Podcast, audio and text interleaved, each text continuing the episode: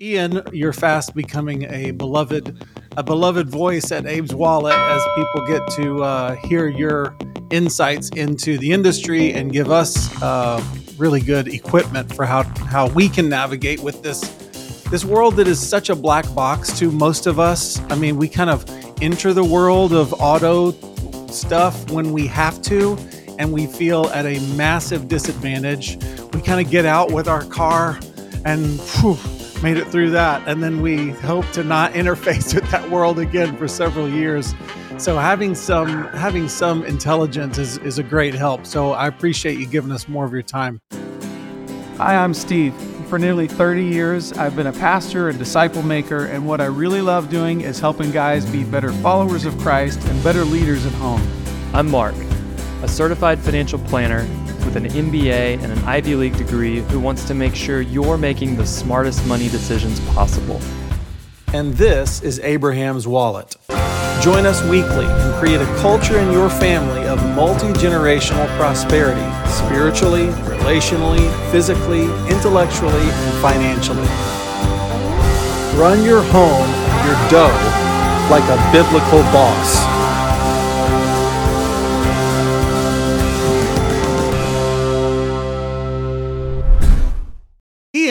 It's good to be with you again. You're still I see you're still in paradise. Yeah, you know, uh, somebody's got to do it. I can't even look at you without thinking there you are in Hawaii and what we're hearing stateside is these reports of these fires in Hawaii and you were just telling me um, before we started recording that from where you sit the problem is much bigger than we think it is. Would you give us a little local man's insight? Yeah, for sure. Um, you know, on Tuesday there were kind of three main locations that had fires, but the real big one that got out of control was over in Lahaina. And I think this is one of the weird instances where the media isn't portraying it as bad as it actually is. And yeah. wow. I think, you know, there's a couple factors that go into it. Um, one of the big ones I think is the the lack of internet and cell service has mm. created, uh, or not created, but not allowed the social media ripple effect to occur. Um, and so people aren't able to post about and show videos and pictures of what's actually going on. There's a couple floating around. Um, but what you're not hearing yet is the stories and just some of the horrific stuff right. that's transpired. It's very faceless to us right now. Yeah. Yeah. Just the scene is all it is kind of um, and you're not seeing the the devastation with the people and what's actually going on. And i think um, unfortunately from an infrastructure standpoint this is something that's going to be years and years and years of rebuilding. I've had some um, local people compare it to uh, like hurricane katrina in terms wow. of how do you rebuild? Where do you put people in the meantime? Where do you house the people that are going to help with the rebuild and yeah, just that infrastructure standpoint is going to be quite a challenge to overcome. Um, You're saying that there were, I'm sorry, you were saying that there were thousands and thousands who are w- without their homes, and there are hundreds, and that number is growing, hundreds that are being accounted for as having been killed. Yeah, yeah, the number keeps going up every oh. day. Um, yeah, I think there's still over a thousand people missing and wow. you know we're on we're on an island, and so you know it's not it shouldn't be that hard to find them. Yeah, um, yeah. So unfortunately, I think as time goes on, that that death count will continue to rise, uh, and the stories wow. will start to come out. Well, I would just ask anybody if you can take a moment and pray for the people of Hawaii and what so many families are going through there. Um, we can hardly empathize. So let's just ask that God shows grace and mercy. That's about that might that might be the best thing that we could do today.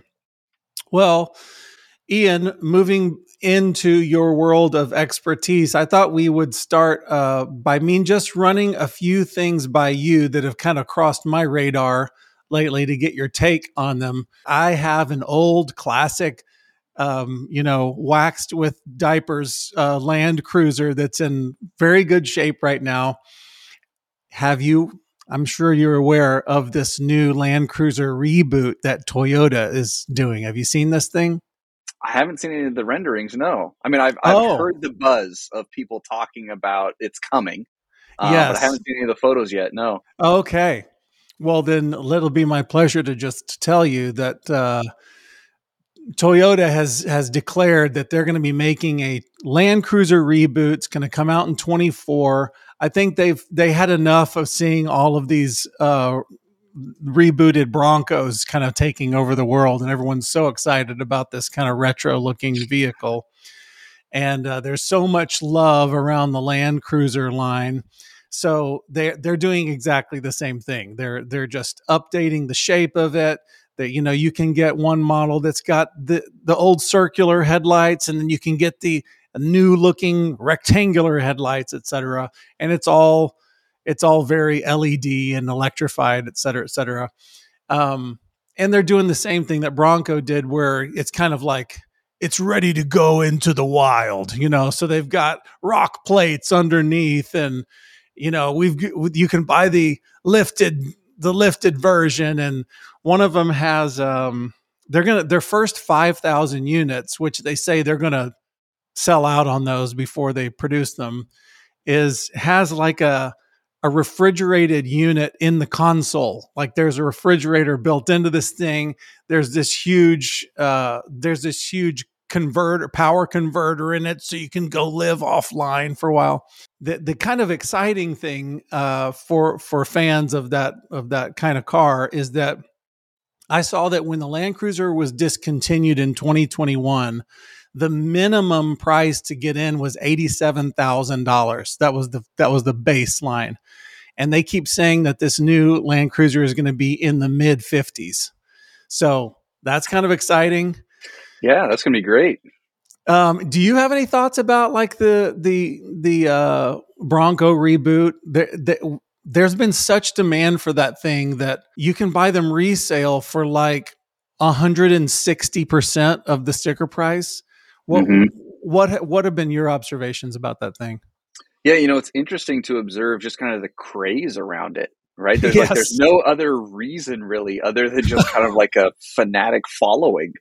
Yeah. Um, you know, when you get in it and you drive it, you're like, okay, like it's uh you know, it's, it's nice, SUV. but it's yeah, it's nice, but it's not all that impressive. You know, it's kind right. of a mix, I would say, between like kind of that FJ Cruiser, uh, Jeep Wrangler type of a rig, right? Um, and so yeah, it's like, all right, it's a it's new, but it doesn't blow your socks off. Yeah, yeah. but it looks great, you know, and I think that's yep. what people are really after is that look. And um, I think Jeep has dominated that market for so many years, and people that you know maybe aren't interested in a Wrangler are able to have another option now. Um, and it's just kind of the new shiny object, latest and greatest thing out there. But yeah, the that, the price point hasn't come down. It's still yeah. I just noticed this. I was just in Florida last week and just noticed what you just said. I mean, I had the same sort of realization. Oh, this isn't this isn't competing with 4Runners the, these things they're competing with jeeps because i noticed that I mean, I didn't even know you could do this with these new Broncos, but I saw these new Broncos running around the Destin area, Panama City, and they've removed all of the doors from this thing and they've got the the big the expansive sunroof or the whole convertible thing and i'm like that's a jeep they they mm-hmm. they, they are they're using these things like they're a jeep and so anyways eh, yeah that was the big that was one of the big narratives when like they first debuted it was everybody was just hating on it as a, a Jeep copycat because uh-huh. it was so many little features like that where you could take the top off this way and you could take the doors off and you have the fender flares and it was like yes it's a Jeep. And I think Ford was saying, feel free to laugh at us. Knock yourself out as we sell these like hotcakes. Yeah, good okay. timing on their part. Yeah. Next thing. Um, I hear various things about the EV market in general. I hear it's the future. Obviously, the government is pushing for this. Everybody needs to buy an electric car. But also, I hear, like back to Ford, that that they have these thousands of EVs that are sitting there unsold, and this, and you know, you occasionally hear about the the car that's battery blew up, and and everybody had to leave the car because it set on fire. What what do you think about that whole market? Is is that what what do you think? I think there's definitely um, almost a, a storyline that's going unnoticed in terms of the ability to be first to market Yeah. gives you an advantage, but only for so long. Yeah. It's only while you're first. And Yeah. so as more and more options are coming out, people are starting to go, "Oh, is this not all it's cracked up to be?" or "Oh, why are their sales dipping?" And it's like, "Well, no, they just they had this immediate rush because they were first to market or there was a lot of people waiting for this particular model and whatnot.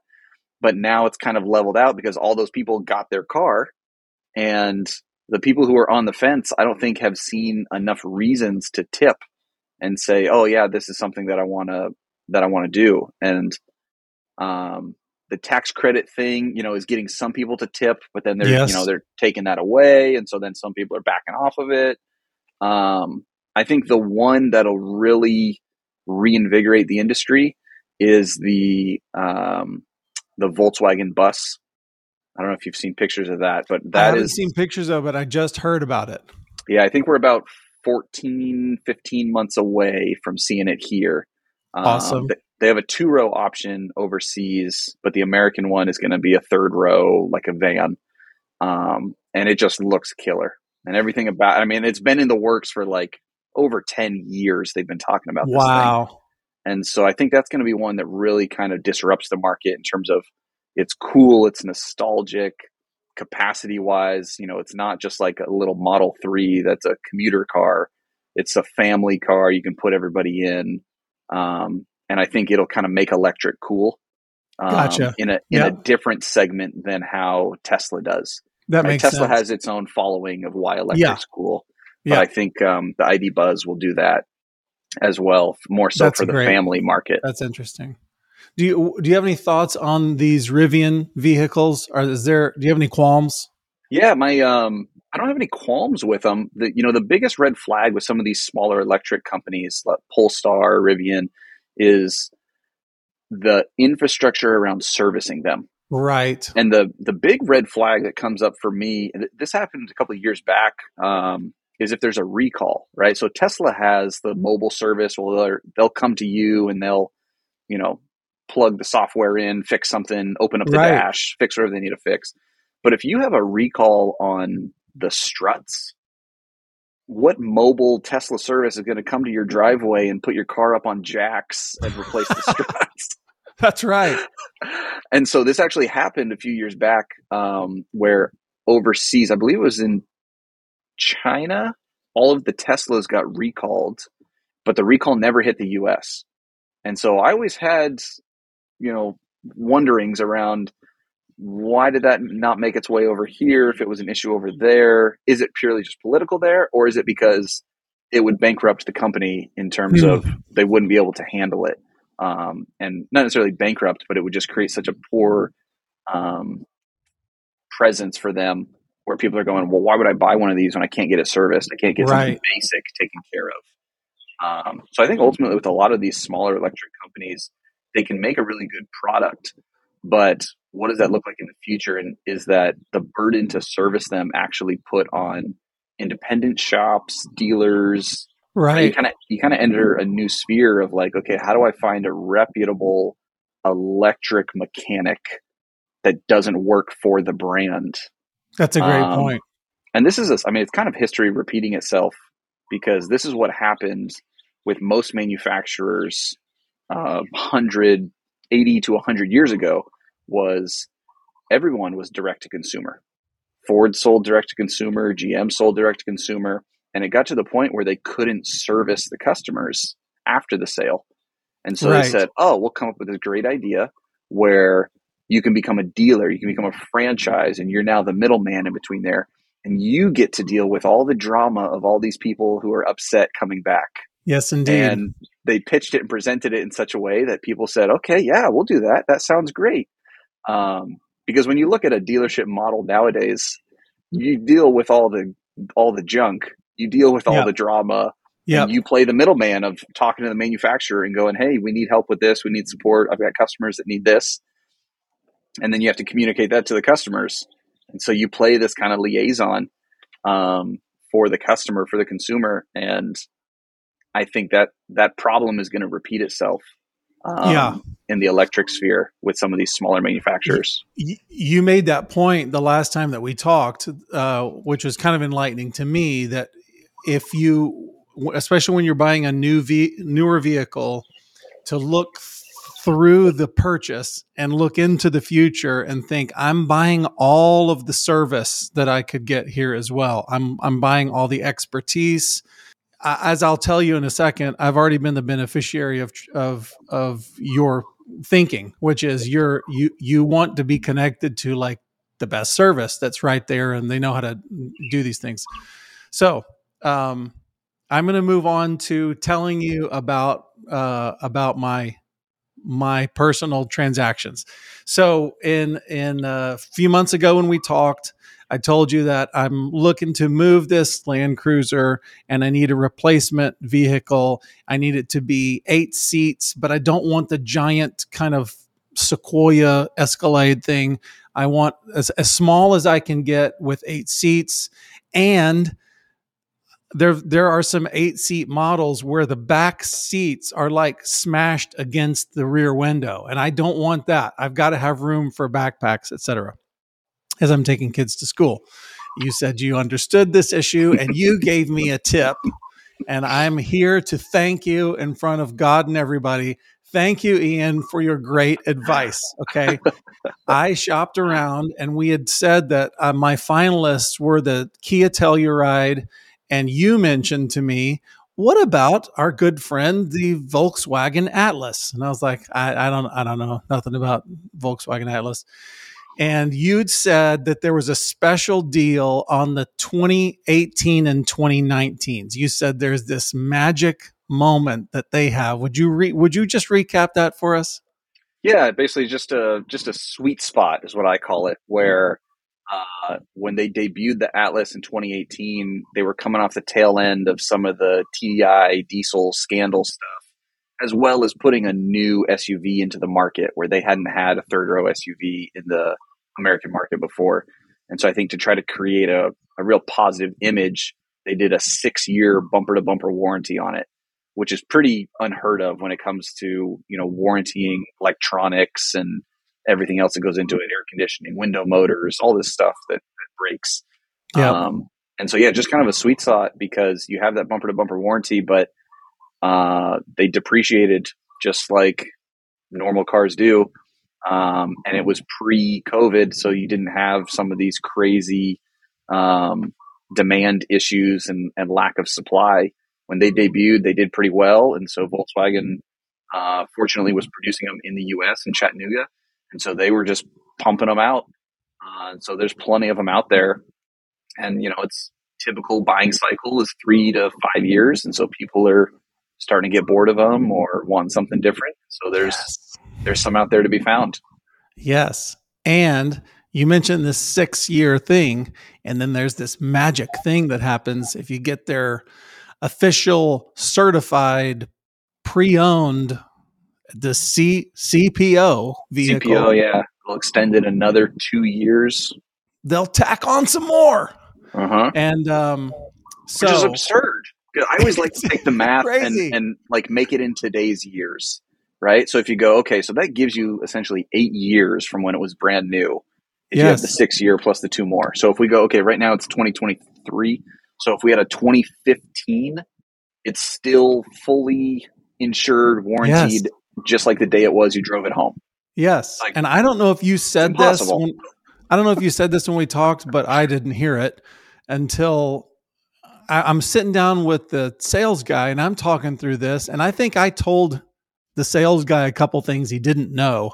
He's like, "Oh, really? Okay." But then he he did tell me now that um that warranty it begins that that like 7 year window begins when they sell it the first time, thinking, oh. And so he looks up the records. Oh, well, this thing wasn't sold until February of 2020. Okay. So, all that to say, I, I now have myself a 2019 Atlas that seats eight very comfortably. I can't believe how much room there is in there. It has room behind the third row. I have put a roof rack on it. There's tons of room. The the the week after I bought this thing, I drove it to Texas and I had all of my kids camp stuff and we had lots of luggage. Plenty of room, no problem at all. And it will be under warranty bumper to bumper until February of 2027. Amazing. Incredible. So I'll just tell you, I've never bought a, a, uh, a car that nice or new before. I it's kind of still I still feel like I'm kind of in a rental car because there's nothing wrong with my car. There's nothing I can't believe there's nothing to do on it and to think to myself nothing's going to go wrong for 4 years. That's not going to that's that's going to stay wrong because it's going to Mhm. get fixed immediately. And I'll tell you this as a as a promo for everybody and another I wish you were near and I could hug you. Um, that warranty has already saved me over four thousand dollars. So there was something. I when I came back from Texas, I had a I had a check engine light on, and I noticed, especially when I was in reverse, when I turned the wheel very dramatically, there was like a clicking sound in the steering column. Took that in. They said there's we need to replace this whole thing, this whole assembly in the steering column. I it cost me zero, so I signed it with zero. But I saw the invoice that's their internal invoice. It Yeah. was thirty three hundred dollars to to do that. There and the check engine light was like some computer thing that needed to be updated. And then about two weeks ago, and I'm told that this is pretty common um, among Volkswagens. My my window switch on the on the driver's side it just failed. Like it stopped. It didn't do anything. Took that in. That was another four hundred bucks. So, uh, it's perfect. Everything's perfect, and it's like Yeah. driving a brand new car. I'm just so pleased. Uh, just to throw the numbers by you, um, I found one my I didn't get the exact detail package that I want. I didn't I didn't get my dream c- color and you know the the black wheels look pretty BA Baracus, but I didn't get the black wheels. What I did get was I found a 2019 with 20,000 miles on it. So I think I'm probably going to be using that warranty right up till February of 2027. And um they so they wanted 31,000 for this car and I'd looked around enough to go like that's fair. I kind of had a I kind of felt like I had a good rapport with the sales guy and I was like I'm not here to steal your money that you're going to make off of this deal but you think there's any there's any give here is there uh, would I be wasting my time to ask you to go to your manager and see if we can get this for less and he was like between us they're not going to take off they're not taking off ten dollars on this price. I'm I'm telling you, and I'll do it. I'm happy to do it. I'll go represent you, and I'll be your lawyer to the manager. But I'm just telling you, they're not going to budge on this price. So, anyways, there was really no negotiation on price, but I'm very happy with it, and so happy with it that my good friend Samuel Adikalum in Indianapolis, I had a conversation with him. He ended up buying the same thing about two weeks ago. So Oh my gosh. we're, we're we're very happy. So, a- any thoughts on that process? having just that peace of mind. Have you noticed a difference in terms of like day to day or month to month of like peace of mind of like I don't have to worry about this. I'm not concerned about. I've got five years before it's even a thought. That Of has course, to enter my I feel mind. like I- I'm living for free. It's amazing. I just love that part that it frees up some headspace to be able to go. This Yep. isn't a worry I need to have in my life. Yeah, Let's solve this problem for a couple hundred. Because, in my opinion, that reality, that difference in price, um, is a couple hundred dollars.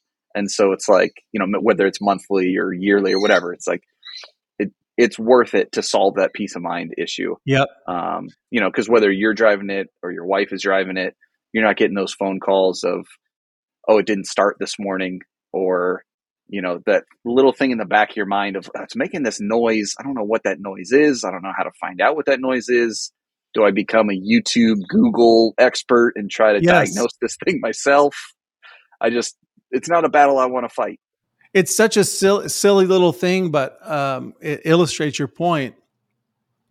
I put something in the trunk sometime this week, and I'm pressing that button. So I've got the automated hatch, right? You just I just press a button. I don't have to do anything, and it, there's some computer that drives this thing up. And I'm pressing the button and it's sitting down, and I'm thinking to myself, this thought went through my head.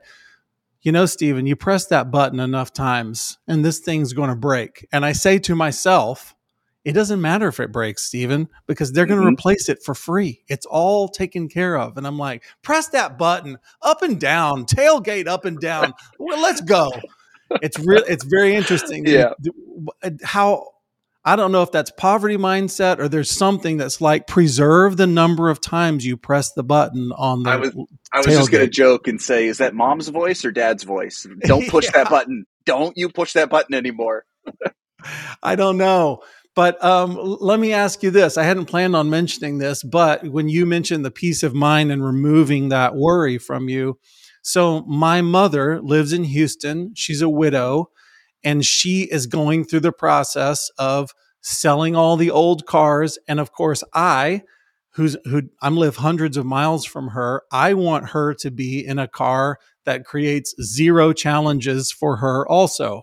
So I'm pushing for her, like, get rid of all the used cars, buy a newer, nicer car. But one thing that's come to mind, I'd love your opinion on it, is would she be better served to get to lease a vehicle so that she could just, so that it's all of the maintenance is taken care of and with three years or four years or whatever, she just kind of re ups. What, what are your thoughts? My mom's very similar circumstance. And so I lease her a car every three years uh, for that reason exactly. Because I just want to know if anything happens, it's taken care of. I'm in Hawaii. She's in Washington. There's not a lot that I can do from this far Yeah. away. Um, but yeah, it's it's a true what I call fixed cost of ownership. So I prepay all the maintenance. It's got the warranty, all that, and so it's like, mom, put gas in it. Make sure you pay the insurance. You're good to go. Like, awesome. and and typically I would say for somebody in that stage of life, they're probably not doing a lot of driving, and so Yep. that's where leasing works really well. Is Yep. for the people that aren't racking up a ton of miles. If you do a ton of driving, leasing's probably not the, the most economical answer, unless you're starting to get into some of the the tax benefits and the write off and all that. But um, for that circumstance, yeah, I'm I'm a big fan of leasing. I've done it. I think this is our third go around doing it for. Um, and Sweet. it's been fantastic because at the end too you've got that option to go do we want to keep this or do we want to sell it or do we want to lease another one do we want to trade it in at the end of the lease you get to evaluate you know okay this is what my buyout is my residual and essentially what you're looking for is is the car worth more than that or less than that and if it's worth less than that i just turn it back in done with it uh, and i'm back at zero if the car is worth more than that i can trade it in or i can sell it and so now I get to capture any of that equity. cool. And so you either get to start at zero or you get to start with equity. And so it's a great like risk mitigation tool in terms Yeah. of some of just like, you know, with all the unpredictability we have, it gives you some fixed numbers to go off of uh, in terms of knowing where you're going to be three years from now, what that expense is going to be for the next three years, that kind of Yeah. thing. So yeah, for somebody remote, far away, I, I love the leasing option. I think it makes a ton of sense. Well, you did such a good job advising me on what to get. Why don't I just pick your brain for my mom's sake? Which is, I want her to have a small kind of crossover vehicle. I want her to be a Mhm. little bit higher so she can see over sedan traffic. I'm thinking something like the Nis- the Nissan Murano, the Rav Four, that kind of a size. Any any recommendations that are better than anything else? It's definitely going to come down to her preference. Uh huh. And so I think it's allowing her Test to be drive. kind of, yeah, to, to be blind to the brand and narrow down to two, three options and go, mom, let's, whether you go with her or you send her out on a solo mission and you say, you know, go drive these three and let me know what you think. Allowing her some opinion in this one felt nicer. She might not be able to articulate, you know, it's like, I don't know why, but maybe that seat ergonomically is a little more Yeah. upright or, you know, the way the hood is sloped, it feels, my, Sure. my mom's 4'11. And so it's, it's a big deal in terms of what the hood, uh, Right. you know, slope is for her because it, it dictates whether she can see over it or not. Um, Yes. And then the other part, like you mentioned already, is like, how close is the nearest dealership of that brand to her? Yes. Is it an hour Definitely. away or is it 10 minutes away? And that might sway your decision a little bit too. Um, but I think ultimately, yeah, narrowing it down to a couple. Um, I'm obviously a, a, a little bit swayed by some of the Volkswagen brand. I think they've done a great job in terms of delivering a very quality product that they kind of position themselves as this in between where they're not competing with BMW, Mercedes, Lexus, but in terms of price point, historically they've always been more than the Hondas, right? Uh, Toyotas, you know that um, kind of Dodge, Chevy, that kind of stuff. And so they're kind of living this in between where it's a little bit more money, but it's also a lot more quality. And so I really appreciate a lot of their products. I think they do a good job making everything very intuitive, easy to use, you know, Apple CarPlay, that whole thing. Yeah. Um, so Volkswagen has a small SUV they just came out with uh, two years ago called the Taos, T A O S. And that's the exact size you're describing. It's a little Okay. more upright. It's a two row SUV. Um, you know, kind of a almost a little mini version of what you've got. Awesome. Um, so I would say, yeah, you know, a Taos, uh, yeah, maybe a Rav Four. Um, you know, this is where it gets into like, is she ever hauling the grandkids around? Does she ever Right. need like? So my mom drives a, a Tiguan, which is kind of in between a Taos and an Atlas, and it has what we talked about earlier, kind of that courtesy third row. It's just a smash, cramped little third row. yes. Um, but my sister, who lives near her, has four kids. And so once in a while, if she needs to take a couple kids with her, it's nice having that extra space Yep. and having the trunk space, being able to throw stuff in there. So um, at the end of the day, yeah, I think having her drive it ultimately is what it comes down to. It's, it's the, the easiest way, I think, to shop is you narrow down to two, three options, you drive them all back to back, and then you kind of reevaluate, reassess, and go, okay, yeah, kind of pro con. Here's how Awesome. close this dealership is to the house. Here's what I like about it. This one felt the best, or I didn't notice a difference between these two. Um, but yeah, I think yeah, you can't go wrong in that small SUV market. Um, Mitsubishi makes a decent product in that model line as well. They've got the Outlander Sport and the Eclipse Cross um, that they've done some redesigns on that are small SUV, long warranty. Um, the trouble there is there's not a ton of Mitsubishi dealers, so finding one Right. close to you sometimes can be a challenge. Right. So getting getting out, uh, checking out Google Maps and seeing what Yeah. dealerships are near her wouldn't be stupid. No, no, not at all. Okay. Well, I'm I'm going to throw it over to you and let you tell me a couple of trends that you have seen in the market in the last couple of months. Um, thank you very much for the advice, and uh, uh, you know we'll keep you abreast of what's what's happening with with uh, Steven's mom in Houston uh, later. But just tell us some things that you think are salient to us hearing about what's happening in the industry. Sure, sure. Before we do that, do you still have the Land Cruiser? I do, and the reason that I kept it is because now that we have we have a very unique situation, Ian. For the first time, I have a vehicle that my wife is willing to drive. So this is very new around around our uh, household. So what's happening is right now, this morning, w- my my wife's had some dings and scrapes on her uh, Mercedes that for she's been putting off forever to get dealt with and get the insurance, blah blah blah. So she took it in this morning because she's going to drive my new Atlas for a while, and while her thing is getting cleaned up. After her thing gets cleaned up, and we have two fabulous cars, that's when the Land Cruiser goes away. But I think I'm gonna. I think unless I'm just a fool. I think I'm going to make a pretty close to even swap on what I'm going to get for the 97 Cruiser. I think it'll be around 30,000. So I think it'll be pretty close to what what I paid for the Atlas. So we shall see. Yeah, that'll be great. Um, all right. So to answer your question in terms of what has come up in the past few months, um, you know, I I was reviewing some of the stuff that we talked about before, and I think the biggest change that I've seen is what I would call kind of this looming. I think it's it's already here in some ways, but I think it's about to get a lot worse, and I would call it a negative equity epidemic, where people who have purchased cars in the past few years depending on circumstance, whatever supply demand, ended up paying X and their car is now worth Y. And they're wanting to make a change, but they've only paid it down this far and they now have to account for an extra $8,000, $10,000, $15,000 in negative equity.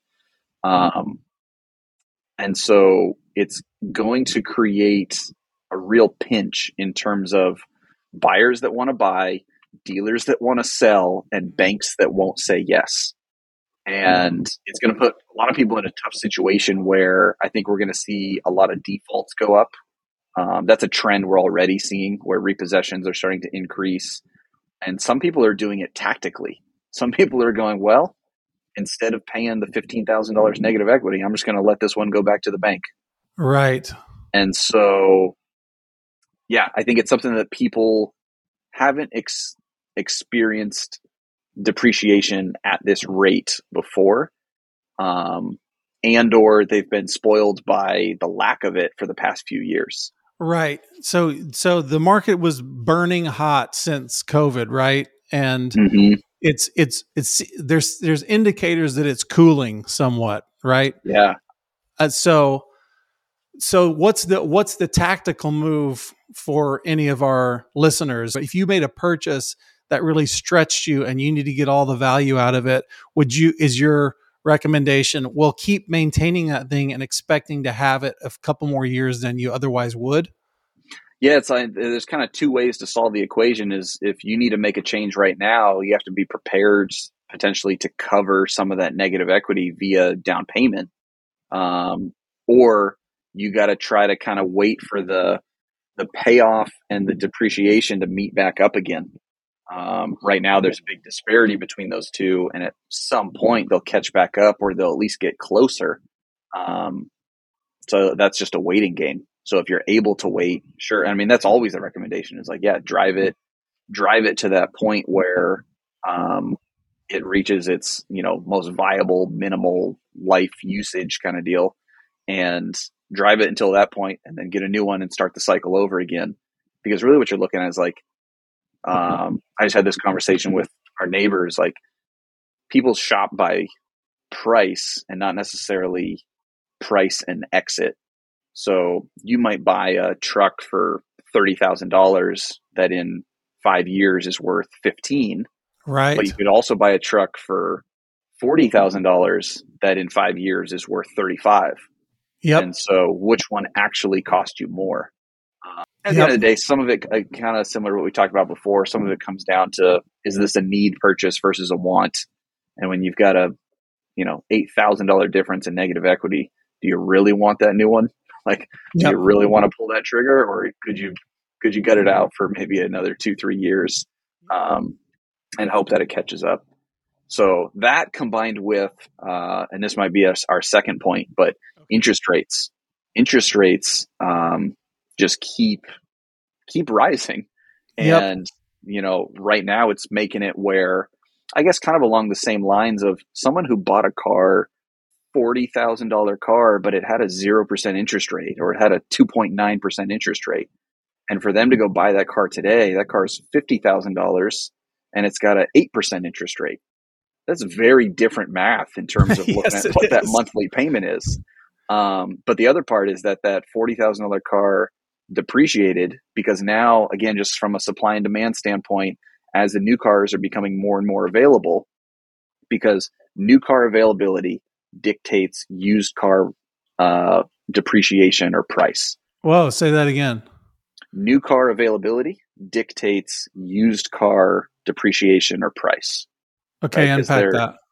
Uh, there's substitutes, right, to use economic terms. So if someone's shopping for a new car, they're going to go, well, how much would this cost me used? And vice versa. If they're shopping for the used car, they're going to go, well, how much would this cost me new? Um, and so, from that substitute standpoint, it's it's making it where as the new cars start to become more readily available, we don't have that constraint anymore. And so, in order for someone to pull the trigger on a used car, it has to be significantly less. Whereas mm. before, the availability on the used on the new car was so scarce and that's where we saw new car prices were starting to stay up. And used car prices were actually more than new car because you couldn't get the new car right? So it wasn't necessarily right. that we had this anomaly where used cars cost more than new cars. It was no used cars just cost this because there are no new cars.